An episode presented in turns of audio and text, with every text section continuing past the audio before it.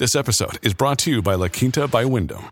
Your work can take you all over the place, like Texas. You've never been, but it's going to be great because you're staying at La Quinta by Wyndham. Their free bright side breakfast will give you energy for the day ahead. And after, you can unwind using their free high speed Wi Fi. Tonight, La Quinta. Tomorrow, you shine. Book your stay today at lq.com.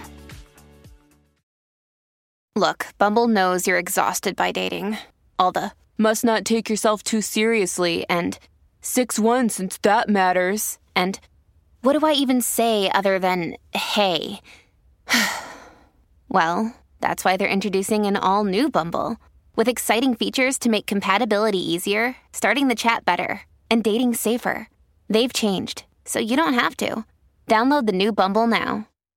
Ryan Reynolds here from Mint Mobile. With the price of just about everything going up during inflation, we thought we'd bring our prices down.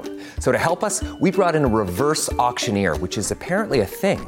Mint Mobile unlimited premium wireless. Have to get 30, 30, bit to get 30, bit to get 20, 20, 20, bit to get 20, 20, bit to get 15, 15, 15, 15 just 15 bucks a month. So, Give it a try at mintmobile.com slash switch.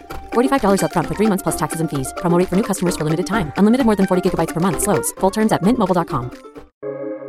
Welcome to the New Books Network. The Korean War, quote unquote, ended exactly 50 years ago at Panmunjom. On July 27, 1953, United States and United Nations commanders on one side and the North Koreans and Chinese commanders on the other agreed to an immediate cessation of hostilities. Most histories of the Korean War stop there. Yet the war ended in a truce, not a proper peace agreement.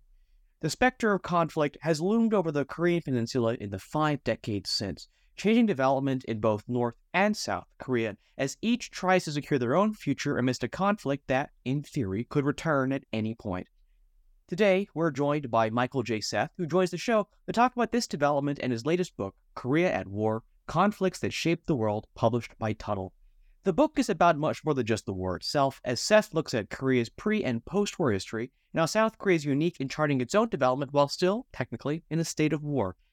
Michael J. Seth is professor of history at James Madison University. He has authored several books on Korean history, including A History of Korea from Antiquity to the Present, A Concise History of Modern Korea from the 19th century to the present, and Education Fever, Politics, Society, and the Pursuit of Schooling in South Korea. So, Michael, thank you for for joining us on the Asian Review of Books podcast today.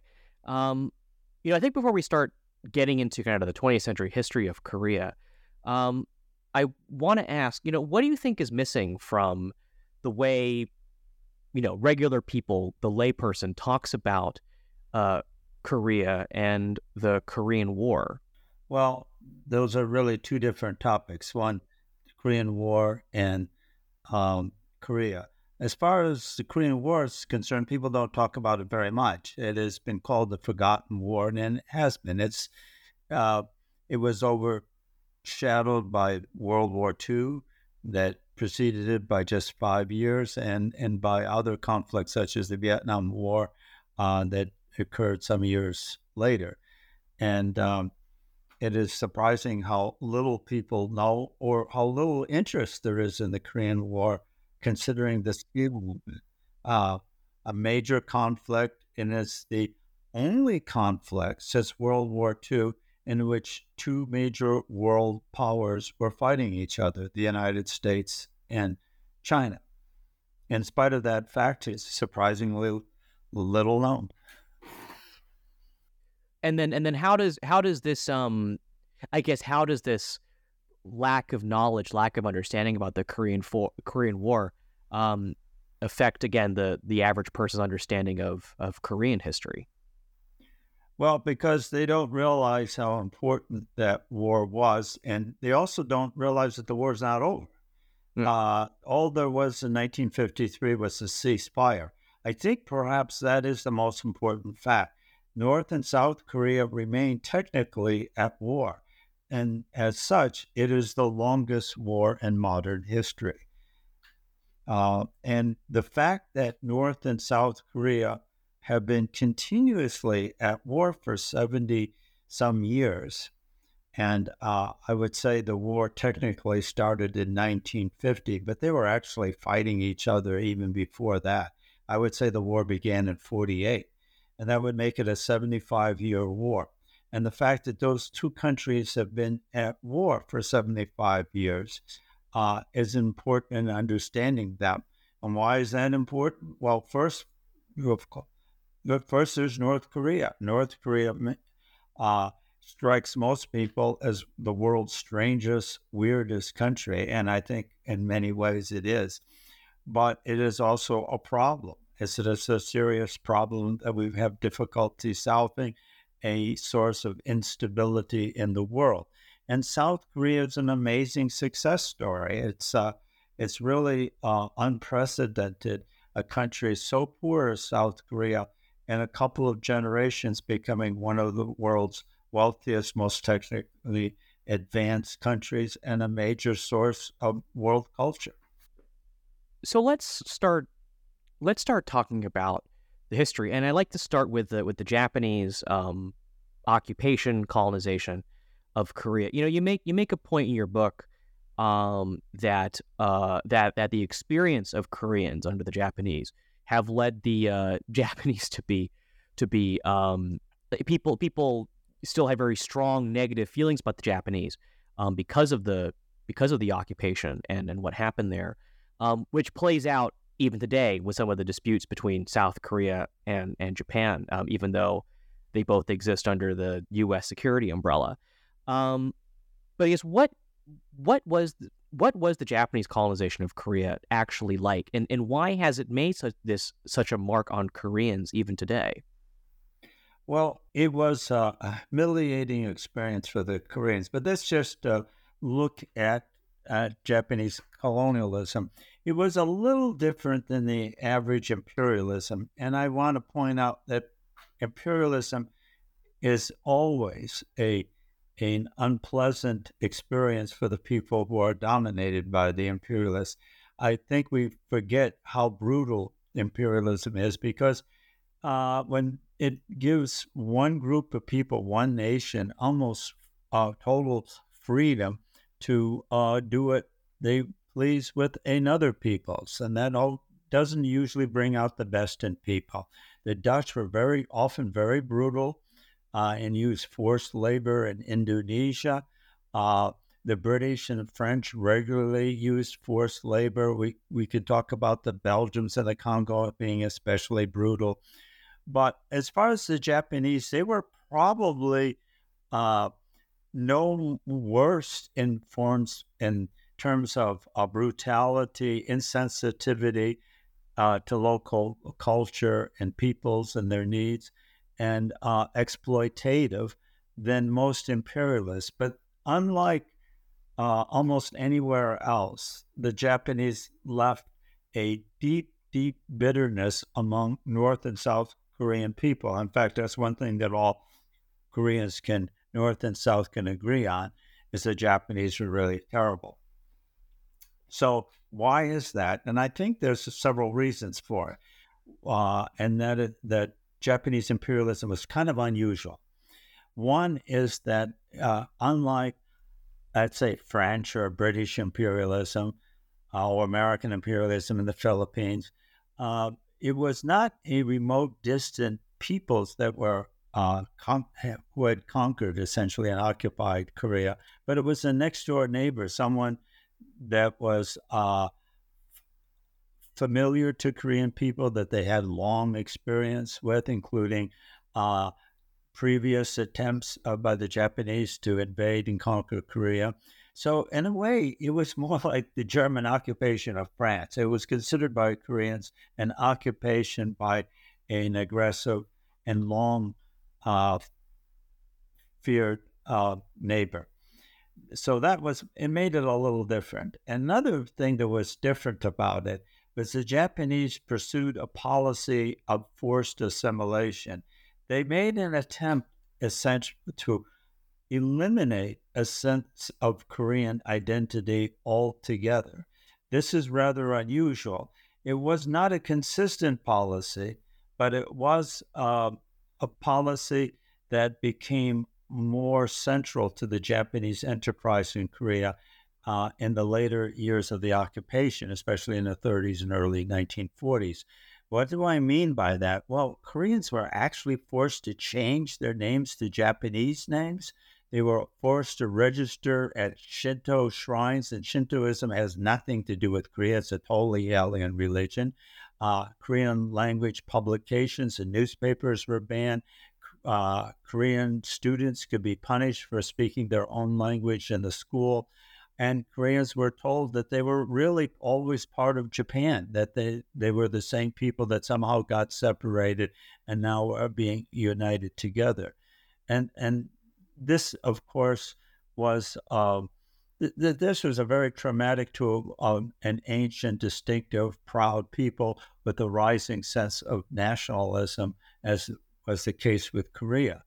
There is one other element I could say about it that's also a little different as well is that Korea is a very homogeneous society. There were no significant ethnic minorities before the uh, at the time of the Japanese occupation of the country, which took place uh, between 1905 and 1910.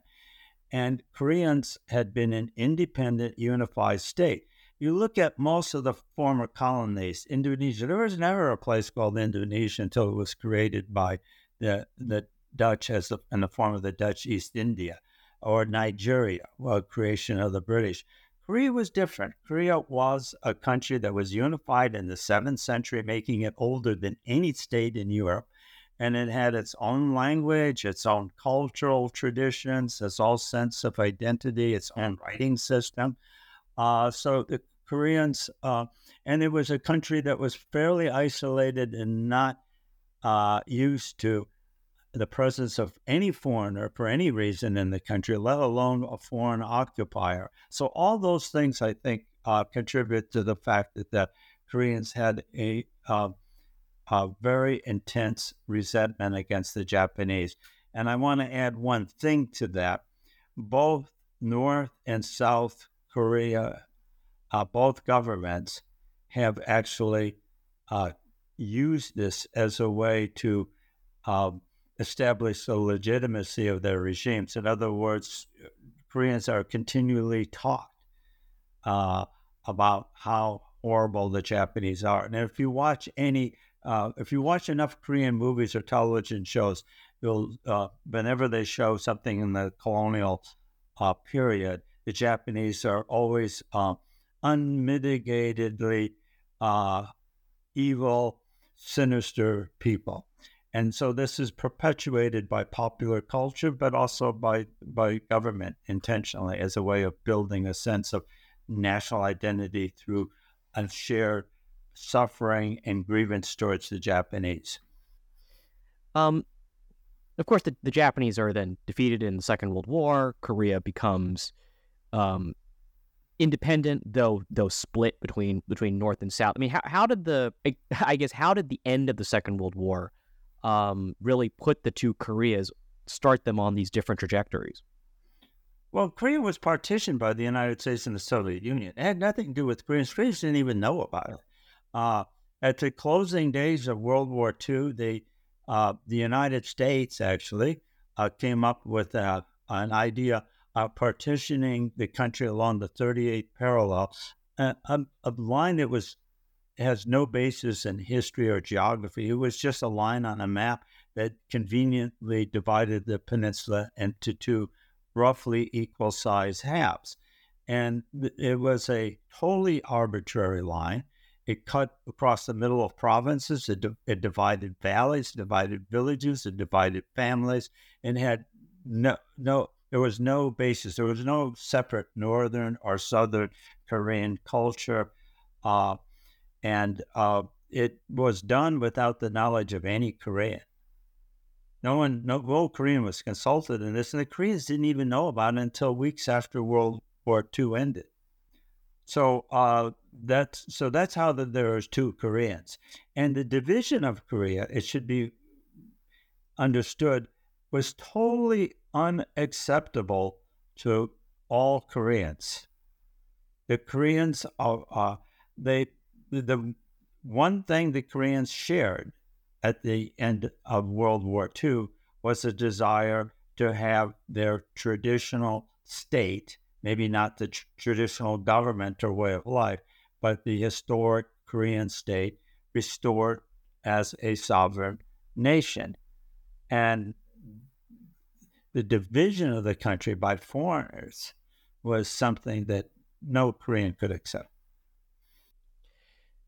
So you noted in in in the answer to, to my first question um, that that North and South Korea started actually started fighting um, or started to fight in 1948. Now, I mean the the the quote unquote official start of the Korean War is when North Korea invades in 1950. Um, but what's actually happening in those years before uh, b- before um, the Korean War again, quote unquote, officially starts? Um, how were how were these two countries engaging with each other? I guess both diplomatically and militarily before the war begins. Well, neither neither government, and remember these governments were set up. The North Korean government, the Democratic People's Republic of Korea, was was was created by the Soviet Union. Even the Constitution was written by them. It was written in Russian and translated in Korean. And say, here's your Constitution, here's your government, right? Uh, and the United States wasn't quite as heavy-handed as that, but largely South Korea was a creation of the United States Republic of Korea. But it was not anything that Koreans wanted. They they each government considered itself the legitimate government of the whole peninsula. And to give you an idea, uh, the Constitution of North Korea of North Korea stated that Seoul was the capital. In fact, it named Seoul just means the capital city in Korea, Seoul, and um, so the North Koreans could hardly say that our capital is is anything other than the capital. So uh, Pyongyang was considered just a temporary. In fact, the term that the North Koreans used from 1948, it was the base camp until the com- completion of unification and liberation uh, is uh, is done. So uh, therefore, it, it the, from the very beginning, the aim of North Korea was to continue the the struggle first the struggle against the Japanese and now the struggle to unify and restore the state. Uh, the South Korea said the same thing. The South Korea, when they created the first National Assembly, had 300 seats, 200 from the North representatives and 100. I'm sorry, 200 from representatives from the South, Southern districts, and 100 from the North. They'll let 100 remain empty, but they still technically uh, they were were part of the National Assembly. North South Korea never regarded itself as a South Korean state, but the state of all of Korea. And the slogan of the first government of South Korea, 1948, Syngman Rhee, was "March North." right? And that's what he planned to do as soon as he could finish the liberation of the country. So it was a volatile, unworkable, unrealistic idea to have two separate Koreas when it was totally unacceptable to all Koreans. So I think in our, again, kind of when, when we talk about the Korean War, we tend to focus on people like um, people like MacArthur, people like uh, on the Chinese side, uh, Peng Dehuai. Um, maybe they talk about Syngman Rhee and um, and uh, Kim Il Sung um, as kind of the leaders of the both Koreas, but but you don't actually hear that much about um, the Koreans that fight. It's always about the Americans, and it's always about the Chinese fighting the Americans. Um, but who are some of the major figures in Korea on either side, either North or South, that played well, a big one role? dominant figure in each, but in the North, we'll start with the North. Uh, the North, of course, was Kim Il Sung. Kim Il Sung was a uh, young guerrilla fighter and a, a anti-Japanese independence fighter from Manchuria in the 1930s uh, and early 40s, who had become an officer in the Red Army during World War II, and uh, was centrally selected by the Soviet occupiers to be the great leader, the little Stalin, as they call they jokingly referred to them at the time, of, of the new North Korean state. And he was a soldier, he was a fighter, and, and to him it was just His purpose was to finish the job and unify the country. But there was another very important figure in North Korea. That was a man named Pak Hon-yong. And Pak Hon-yong is so colorful that you, uh, the stories about it are really interesting. He was actually the leader of the underground Communist Party. And he was from the South, not from the North.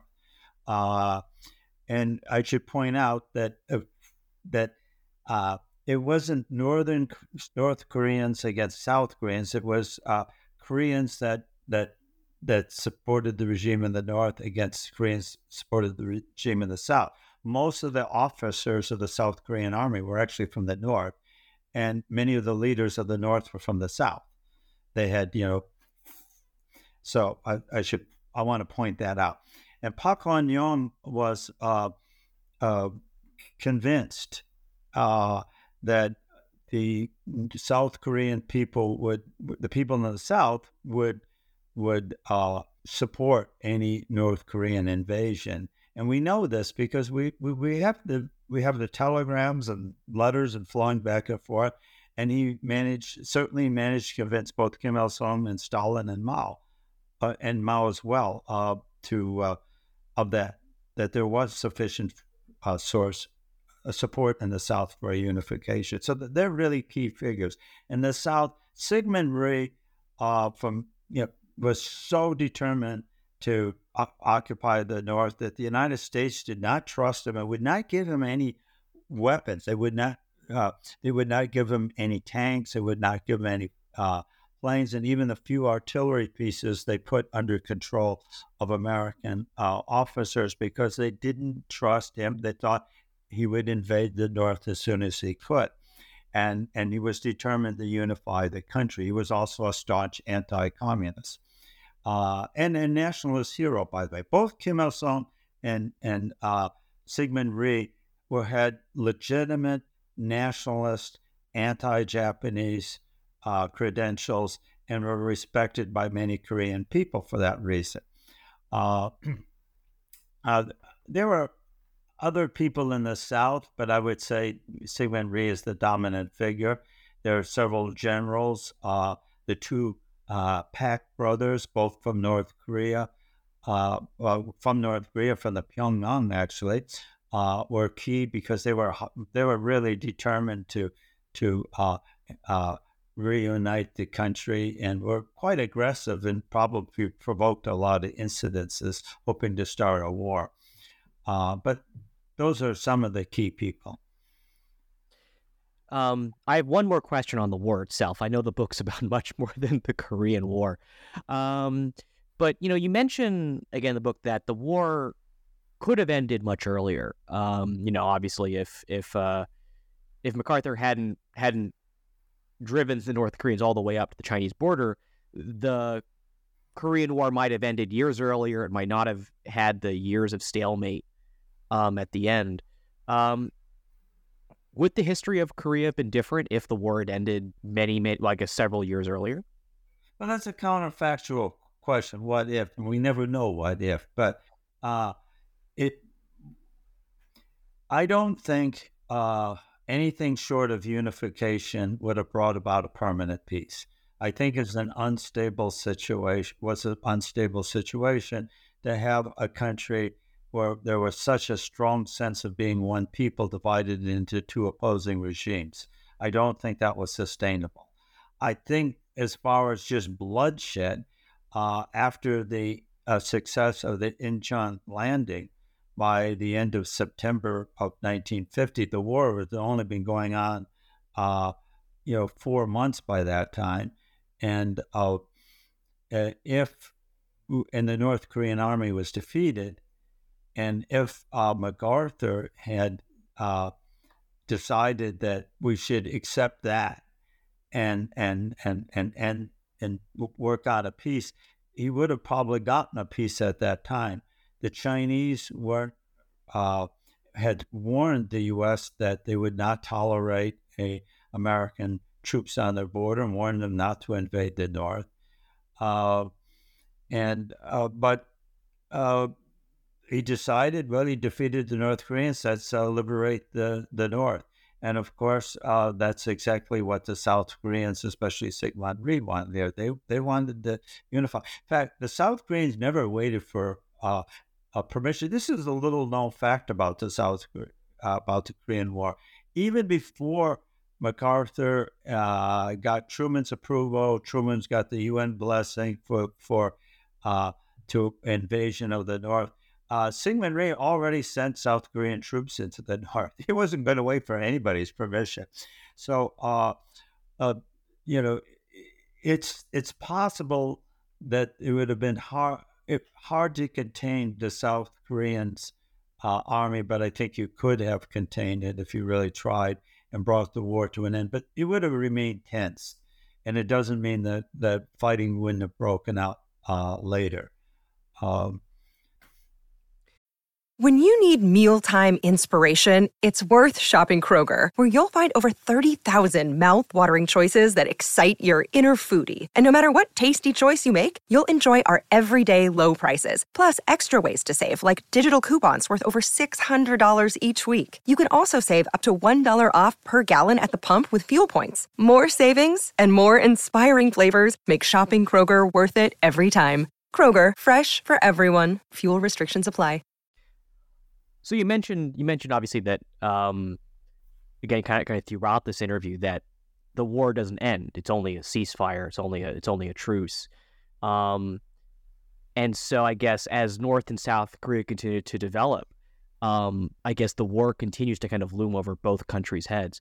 Um, I mean, how how does the war, uh, and I guess it's it's how how it's technically still continuing. Um, how does that affect the development and divergence of North and South Korea? Yeah, that's a good question. And to me, that's what is the most interesting part of this whole conflict between North and South Korea. You got to really look at these two countries.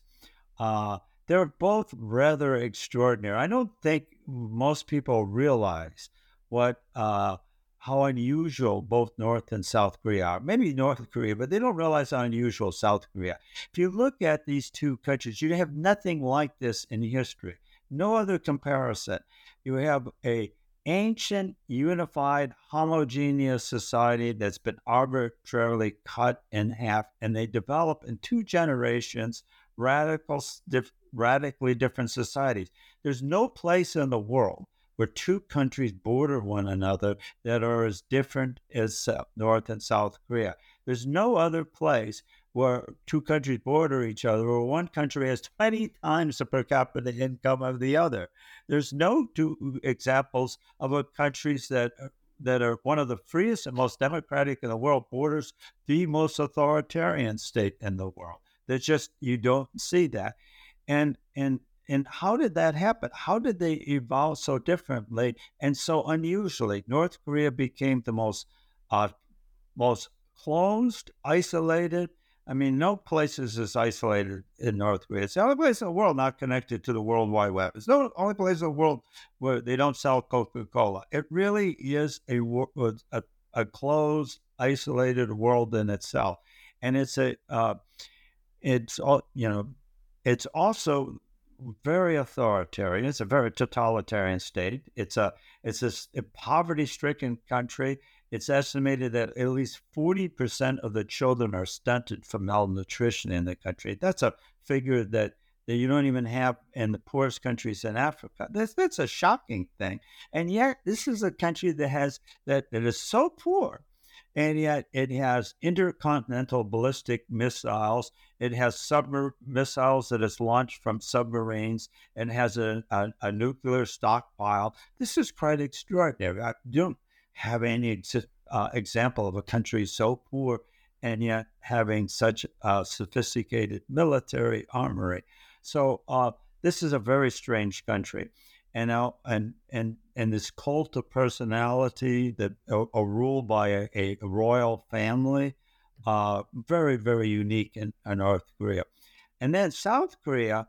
Uh, again, I would point out that there it I can't think of another example in history of a country like South Korea. South Korea in 1960 had a per capita income the same as Haiti, and it was considered like Haiti uh, it was a country that was seemed to be hopelessly mired in poverty, And yet, rather unexpectedly and unpredictably, it, it, it transformed itself into a wealthy, technologically uh, advanced country with a culture, a popular culture that that that is of global significance. There is no other. The only example of a country transforming itself from poverty to well a wealthy, technologically advanced. The only other case we have in the 20th century is Taiwan.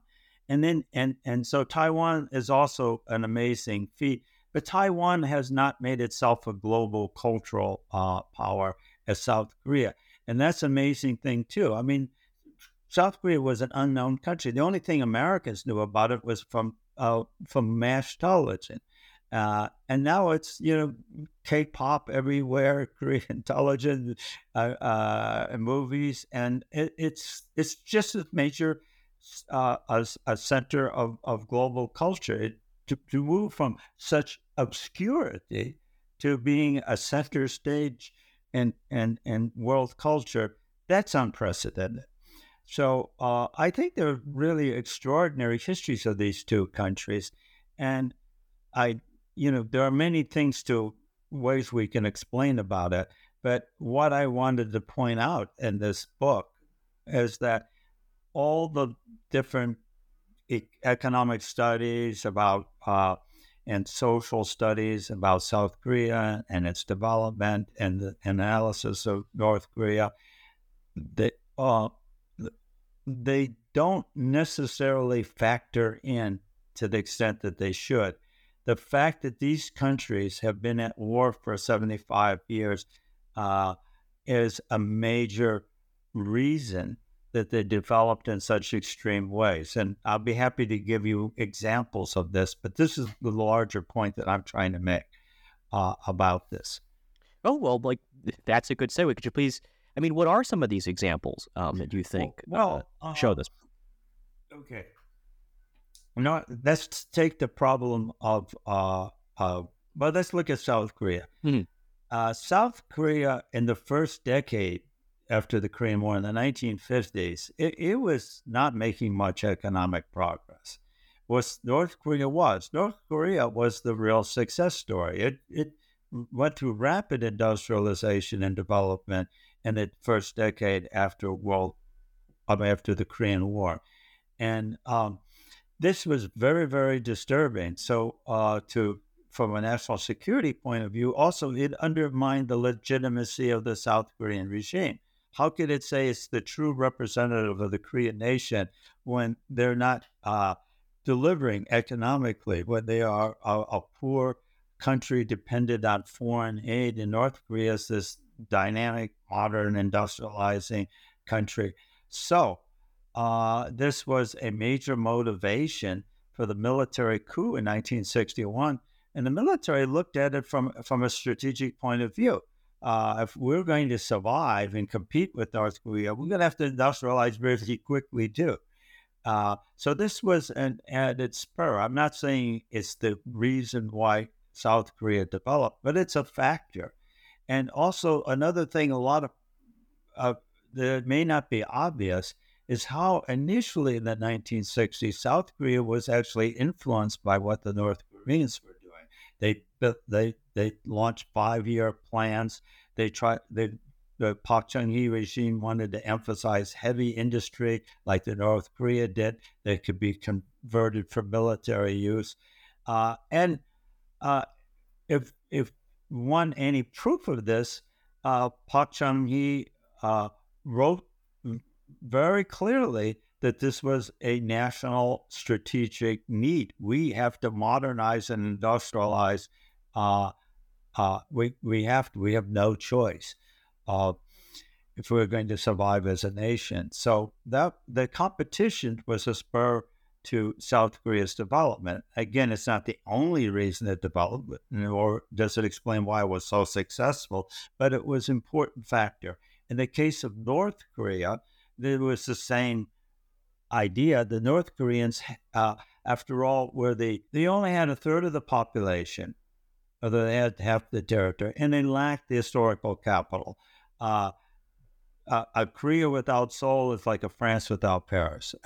so uh, they they felt themselves in the uh, a somewhat inferior position, and and trying to promote themselves as the true Korea, and they need to demonstrate that they were by showing that their regime was successful. It could make it could transform the the half of Korea that it ruled into a proud, independent, uh, advanced industrial nation. And, and that was a strong motivation of, of, of North Korea's industrialization as well. So, yeah, uh, the rivalry between the two was extremely important in their development. Uh, I would add a couple of more things.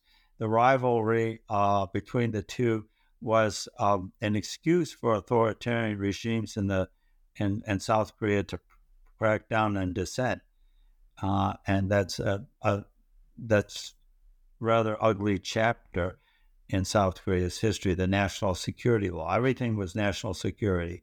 Uh, you're aiding the enemy by criticizing the regime.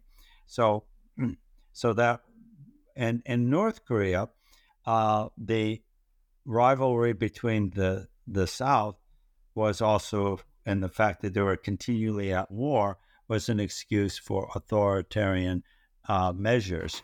In fact, North Korea, more than South Korea, has come to rely on the fact we are at war and the fighting will take place, could take place at any moment, as a way to keep the people isolated and disciplined and controlled. So, I mean, where do you see, I guess, where, where do you see this conflict and its effect on the Korea's development going from here?